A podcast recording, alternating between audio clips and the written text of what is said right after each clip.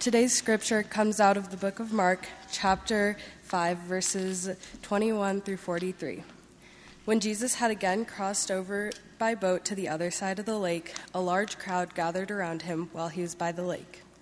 Then one of the synagogue leaders named Jairus came, and when he saw Jesus, he fell at his feet. He pleaded earnestly with him, My little daughter is dying. Please come and put your hands on her so that she will be healed and live. So Jesus went with him.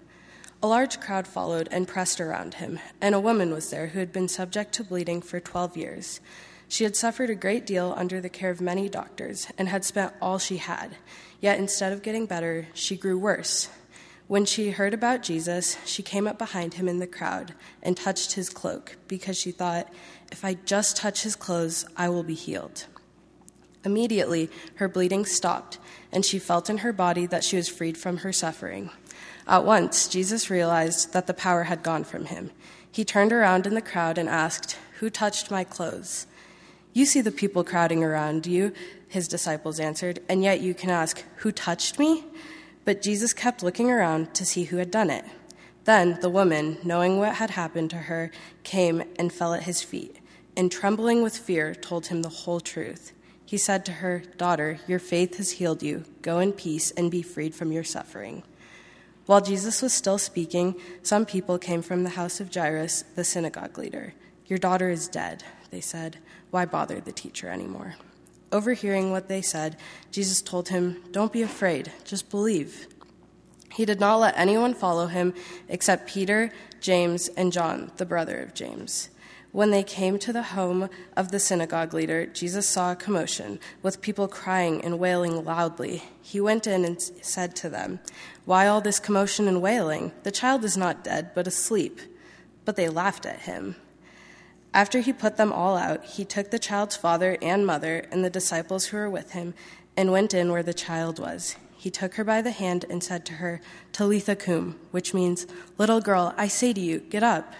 Immediately, the girl stood up and began to walk around. She was 12 years old. At this, they were completely astonished. He gave strict orders not to let anyone know about this and told them to give her something to eat. This is the word of the Lord. You may be seated.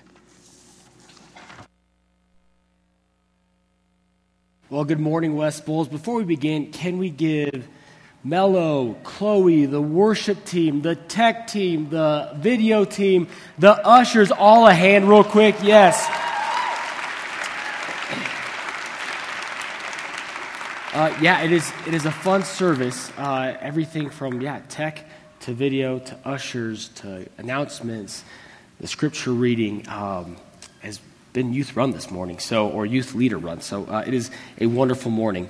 Uh, well, wanted to say one more time, Happy Mother's Day to all you in the crowd or watching online. We know that this is such a happy day for so many, uh, but we also know this is a difficult day for so many. Um, whether it's that you've lost your mother, maybe you've lost a child, maybe there's been some difficulty having kids, um, and we just want to let you know that we're here with you.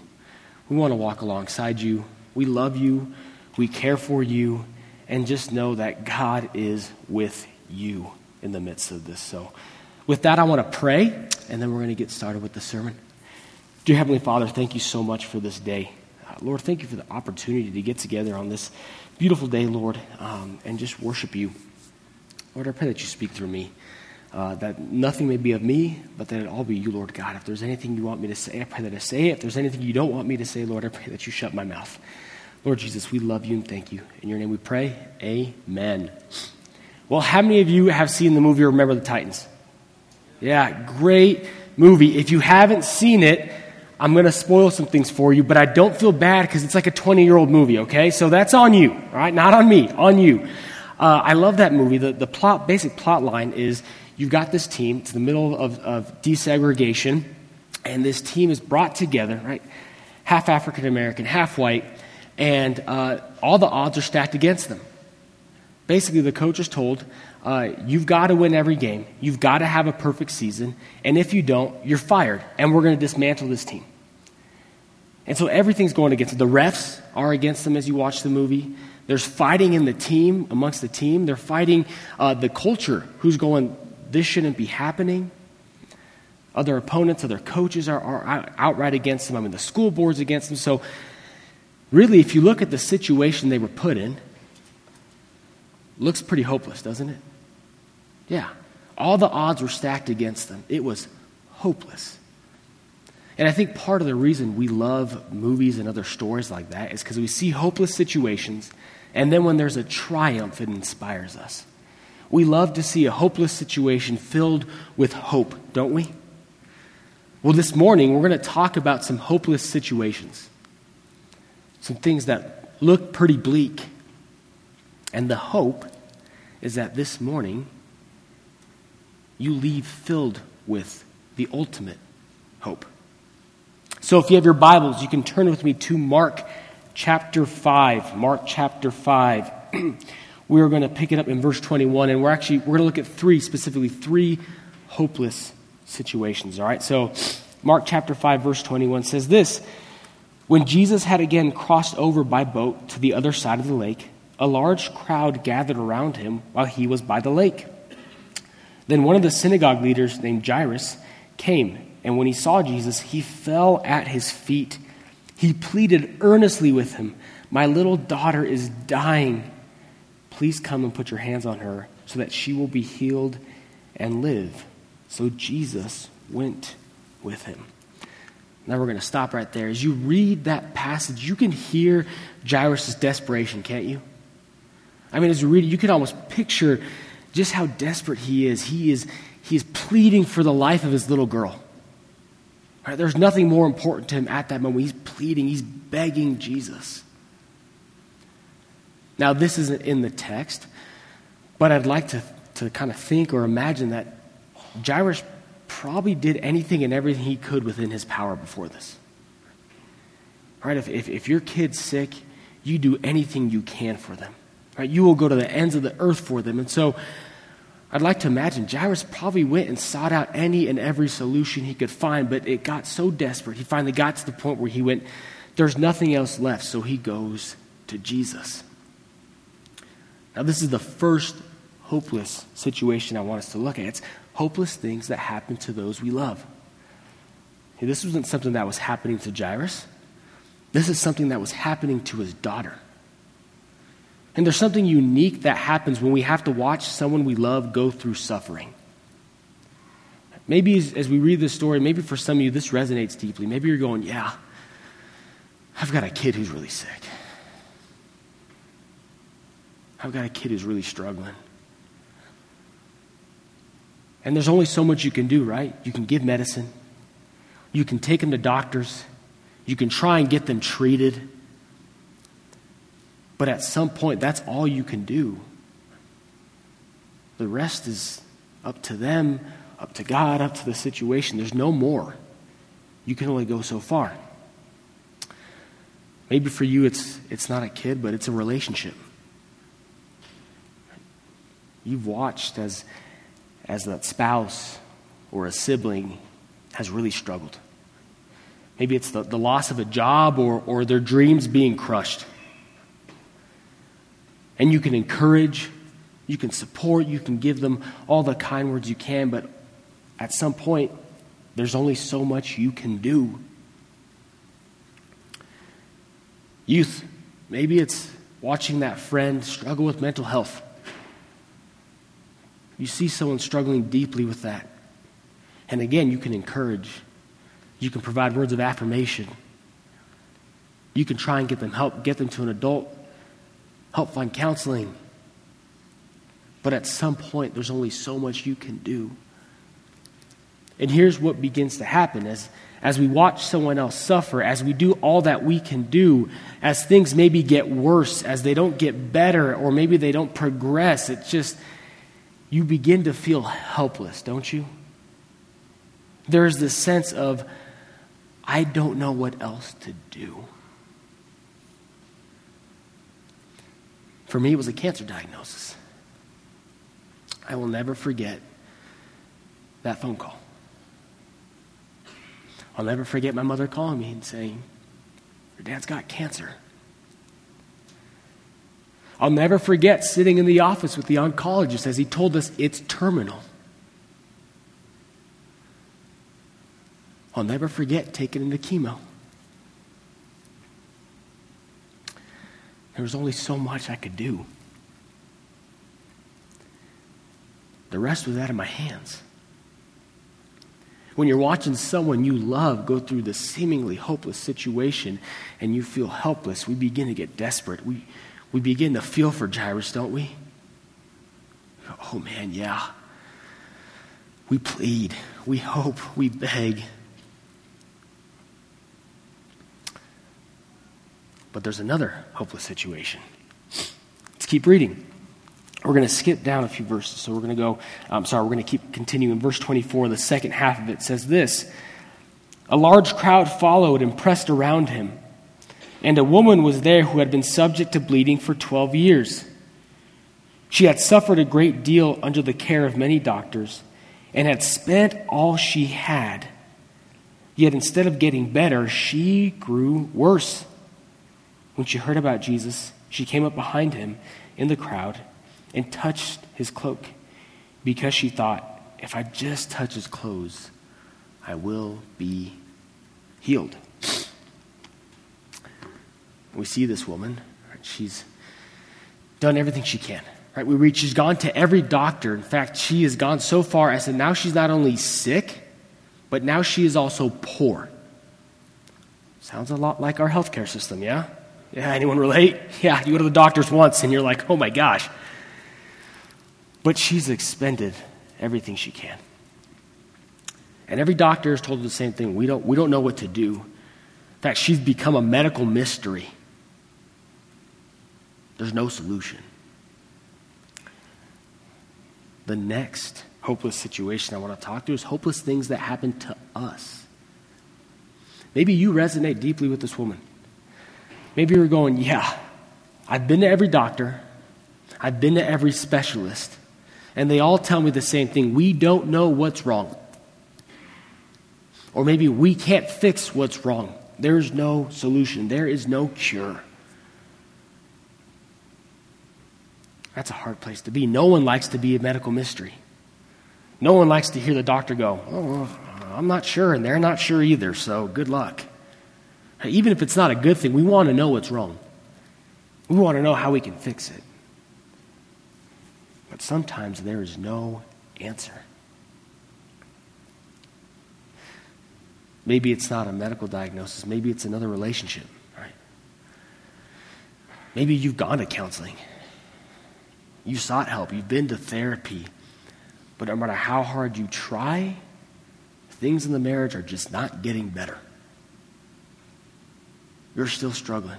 You're still fighting, and it's not looking good. Maybe it is mental health. Mental health is so difficult and tricky to figure out. Maybe you have been to every doctor. Maybe you've been to counseling. You've been to therapy. You're on medication. And maybe it's true what you're hearing here with this happening to this woman. Maybe it's just getting worse. You see, there's, there's something unique about our own suffering as well. It's difficult to watch someone else suffer. We feel helpless, but there's something unique about what happens when we suffer. We get encouraging words, people speak affirmation to us, they help us, meals, all those kind of things, and it's wonderful, isn't it? When we're suffering and someone encourages you, man, there's some days where you wake up and you're like, I wouldn't have gotten through this day if it wasn't for that word. If it wasn't for this group, if it wasn't for that action, for that help. But sometimes you get to the end of the day and you go, that's beneficial, it's helpful, but no one else is struggling the way I'm struggling.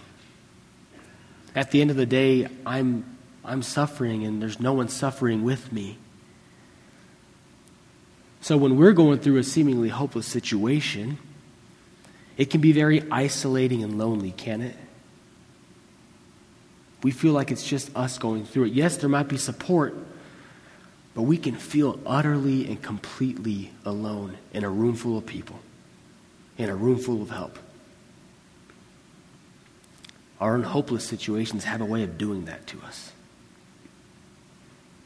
there's a third hopeless situation I want to walk us through. We are actually going to going to jump a few verses down. We're going to skip to verse 35.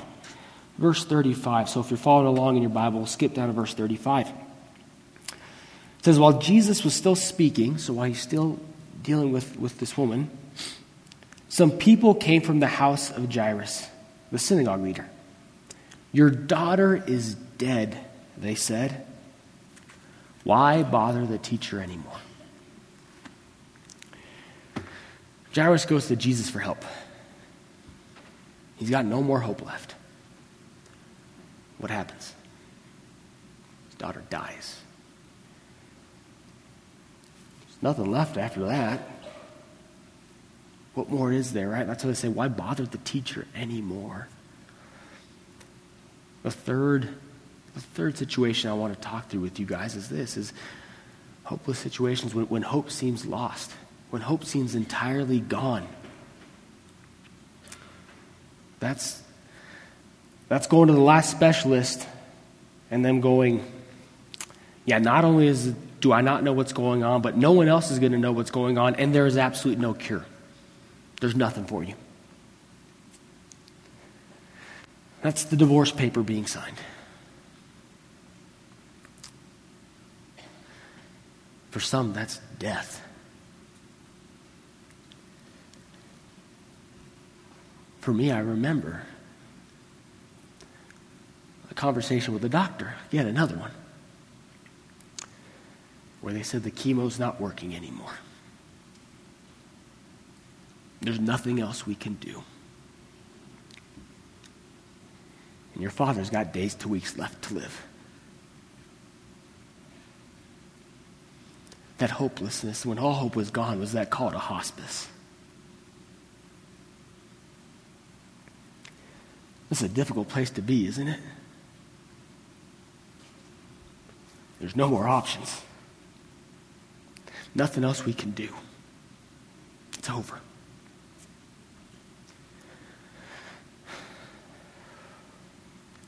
So, why do I bring this up on Youth Sunday? what does that have to do with youth?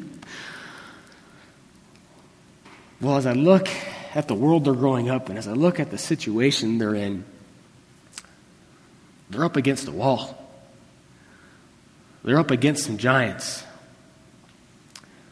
They're facing some pretty seemingly hopeless things.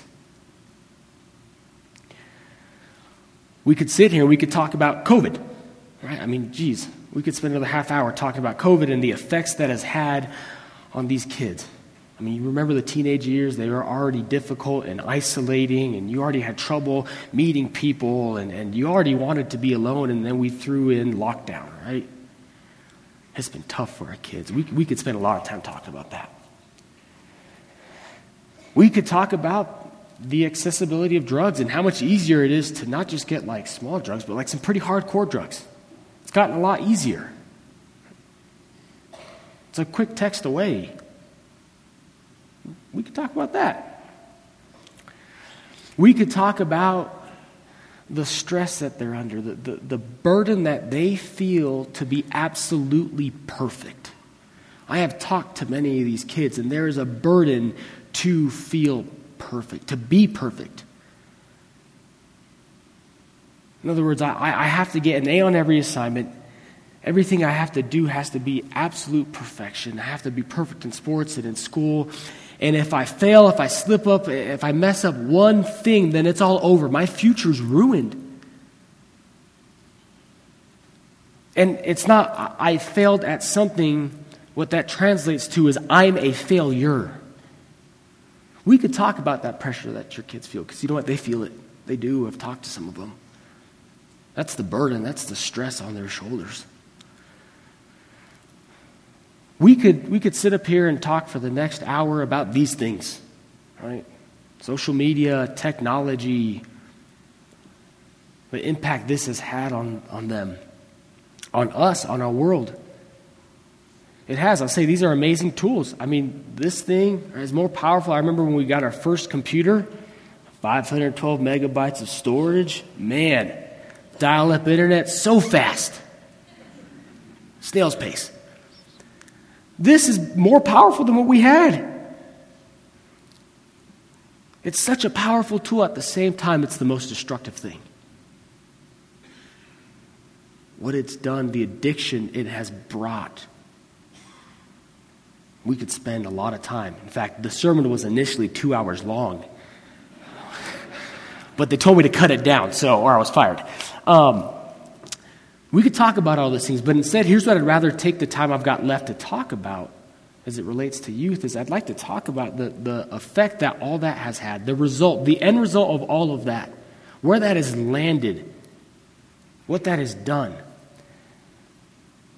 Where that's landed Gen Z, our youth, is they are the most anxious, depressed, suicidal generation to ever walk this earth. More kids struggle with mental health than any generation before.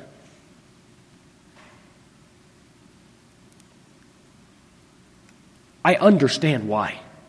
When you look at everything I just listed, if you would like to sit down and talk about those things, I'd love to chat. You can get coffee. But nonetheless, this is the result. I want to throw some numbers out to you, okay? This is in Jefferson County. Jefferson County. So this is not the state of Colorado. This is not Denver County. This is not next door. This is right here in our neighborhood, our backyard, right here, Jefferson County. In 2019, now that year is important, 2019, pre COVID. So if you look at, talk to experts and other people in the field, they'll say this number is, is probably higher now. In 2019, over 5,000 teenagers, 18 and under, over 5,000 attempted suicide in 2019. Jefferson County.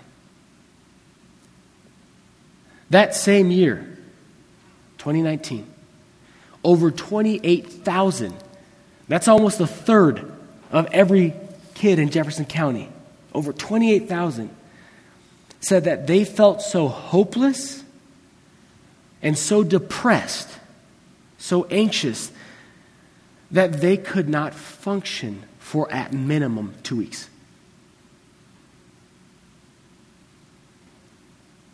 A third.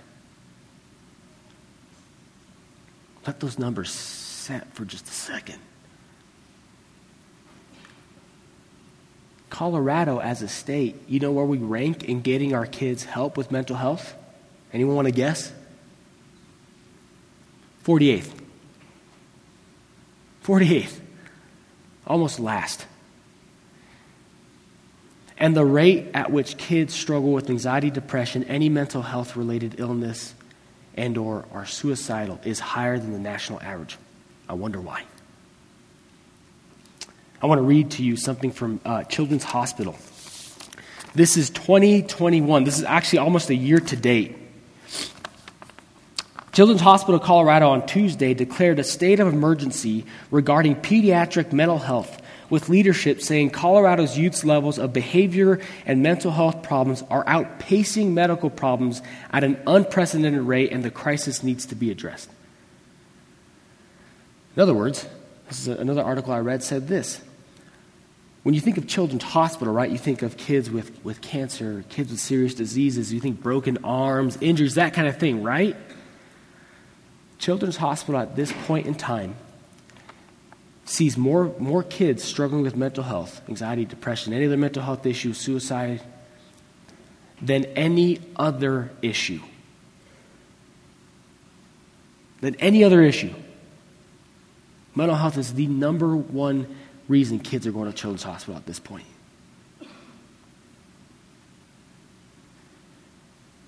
One more thing is you know what the leading cause of death is for teens in Colorado? Used to be car accidents. You know what it is now? Suicide. Our kids are in a crisis. This is a pandemic like we've never seen before. They need us. They need us.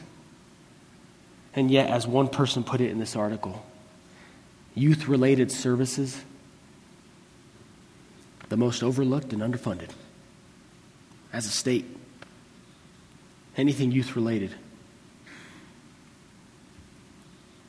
This is heartbreaking, isn't it?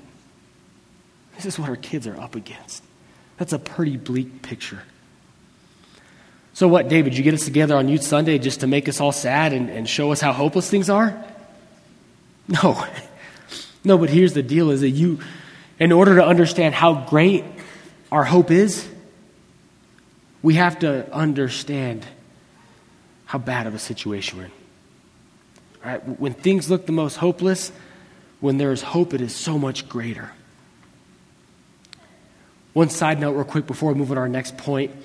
There's a slide right up here, okay? I want to get this number out to everyone.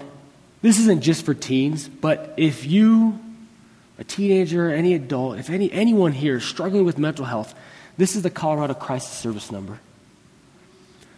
Put this in your phone.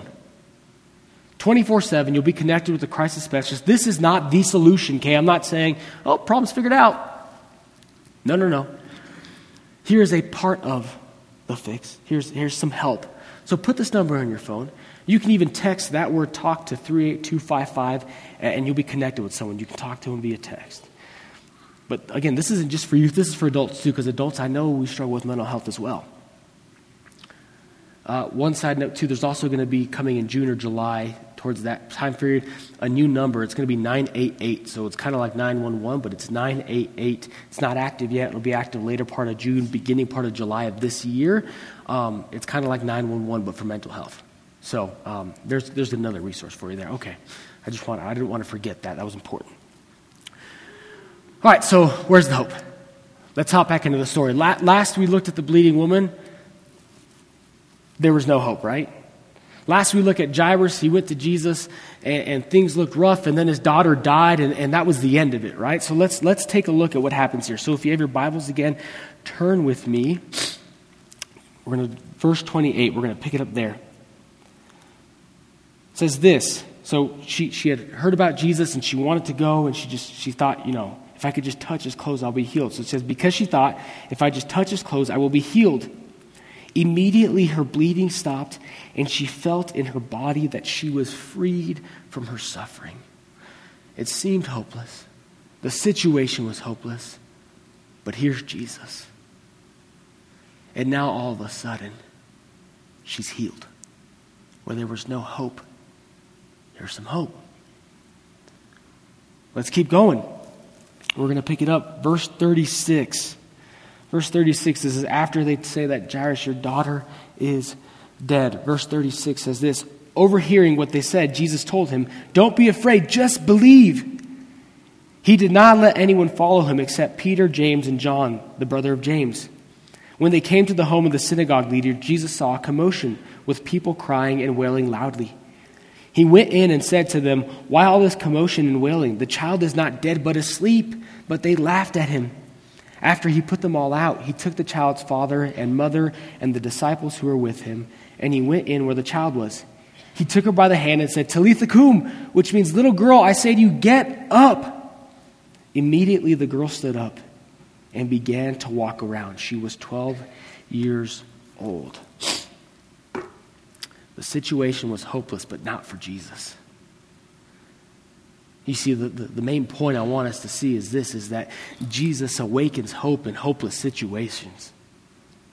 Jesus awakens hope in hopeless situations.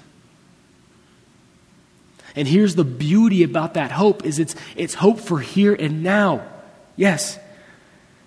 We can know that in the middle of our hopeless situation that Jesus is right here with us that the God of all creation, the God of the universe, the God who loves us and cares for us more than anything is right here with you now in the midst of whatever you're going through. He is present. We can have hope in Him and know that, yes, miracles do happen. Yes, prayers are answered. And so we have hope in Him right here and right now, but you know what? The even greater hope we have is is that we don't just have hope in Him for here and now, but because of His death and His resurrection, we have hope in Jesus Christ for eternity. We have hope today, tomorrow, and forever. You see, some, some prayers are not answered on this side of eternity. Some prayers are answered on the other side of eternity. That's the grand hope that we have. I miss my father so much. I prayed for his healing. here and now. But you know what? I know he's healed. I know he is on the other side of eternity in the presence of our Lord and Savior, cancer free. It is gone. He is healed, and I know I'm going to see him again. You see, that's the ultimate hope we have in Jesus is that the end is not the end. Is that there is an eternity, and he promises if we have faith in him, if we believe in him, we will spend eternity with him. We will spend forever in the presence of our God. There will be a day where there is no more crying, no more sickness, no more death. That's the hope we have in Jesus. Isn't that a wonderful hope? He awakens hope where there is no hope here and in the life to come. So, what's the application? I'm going to go through this quickly. What's the application for this? All right, we've got hope in Jesus. We know that. So, how do we apply that, especially as it relates to youth? I said they need some help. How do we apply that? Well, youth, I've got an application for you, and adults, I've got an application for you. So, youth, verse 42 says this. I'm going to read the whole thing. Immediately, the girl stood up and began to walk around. She was 12 years old. At this, they were completely astonished. You see, they were astonished at the fact that she was walking because of what Jesus had done in her, because of the healing that Jesus had brought. And so, youth, the takeaway for you is this continue to walk in your faith. Continue to walk in your faith. Jesus has awakened a faith in you, He has brought you to faith. And it is so encouraging to me, to your youth leaders, to these adults to see the work that He is doing in you and through you. To watch as Jesus continues to draw you closer to Him and as you continue to live your faith out, especially given what you're facing. It edifies this body. It encourages us. It makes me want to walk closer to Him, watching you guys walk your faith out. Continue to do that. Continue to know Him. The hope and the prayers that this isn't a temporary thing, but that you walk your faith out for the rest of your life. We are so proud of you. We are so in awe of you. Keep walking the good walk. Adults, all right, here's the takeaway for you. Verse 43 He gave strict orders not to let anyone know about this, and he told them to give her something to eat. Adults, feed them. All right? I know the youth are like, wait, really? Is one of his takeaways to have them give us free food? Yes, yes, it is. You all owe me 10 bucks a piece after service, okay? In all honesty, feed them physically and spiritually. Buy one of these kids a meal. I get the pleasure, the honor of getting to know them and seeing how wonderful they are. We really do have some amazing youth in this church. This isn't all of them, there's a lot more of them. We have some phenomenal kids. I believe that wholeheartedly. Get to know them. Take them out to lunch. Hear their story. Or if you're going, you know what? Oh, I don't know if I can do that. Well, buy them a meal somewhere. Right? Get them a gift card. You know what that does is, it reminds them that they are seen. It goes, okay, even outside of my youth leaders and the people that I interact with, I know that someone here in this church who I might not even know sees me is encouraging me and is there for me. That speaks volumes. Feed them spiritually. Pray for them. Pray for these kids. Pray for their friends. Pray for their families, for their parents, for their siblings. I'd ask that you pray for, for us as youth leaders. Pray that they get to know Jesus more. Pray that He brings healing, that He continues to grow them. Encourage them. If you see them Bring them a word. Share with them a scripture. Maybe that's in person. Maybe that's a note you sent to them. You can feed them spiritually. Get involved. If you've got a passion for youth and you'd like to get plugged in, come talk to me. I'd love, I'd love to hear your passion. Now, side note, I probably won't be able to meet till the end of summer because I'm gone all summer with these guys, okay? But come find me. I'd love to chat. And even outside these four walls, there are plenty of youth organizations that need strong Christian men and women to pour into our youth. Again, come, come chat with me. I know plenty of old bosses and coworkers who are involved in so many different nonprofits and areas that need help. So, church, remember that Jesus awakens hope in hopeless situations. I don't know where you are, but He is our hope, not the situation. Our hope is in Him. Youth, continue to walk out your faith. Church, let's feed them. I'm going to pray. Heavenly Father, thank you so much for this day and this time. Thank you again for the opportunity for us to gather as a church family, Lord. Jesus, I don't know where everyone's at. You know. You know where everyone's at this morning. Lord, I pray that if anyone's feeling hopeless, whether it's something someone else is going through, whether it's something they're going through, or maybe they're in a situation where all hope is lost, Lord Jesus, I pray that you remind them that our hope is in you, that you awaken hope in hopeless situations, Lord, that we have hope for today and now, but also for all of eternity, Lord Jesus. Lord, I pray that you encourage these youth, that they continue to walk in their faith, Lord. And I pray that we as a church body, that we feed them, that we walk alongside them. We love you and thank you in Jesus' name. Amen.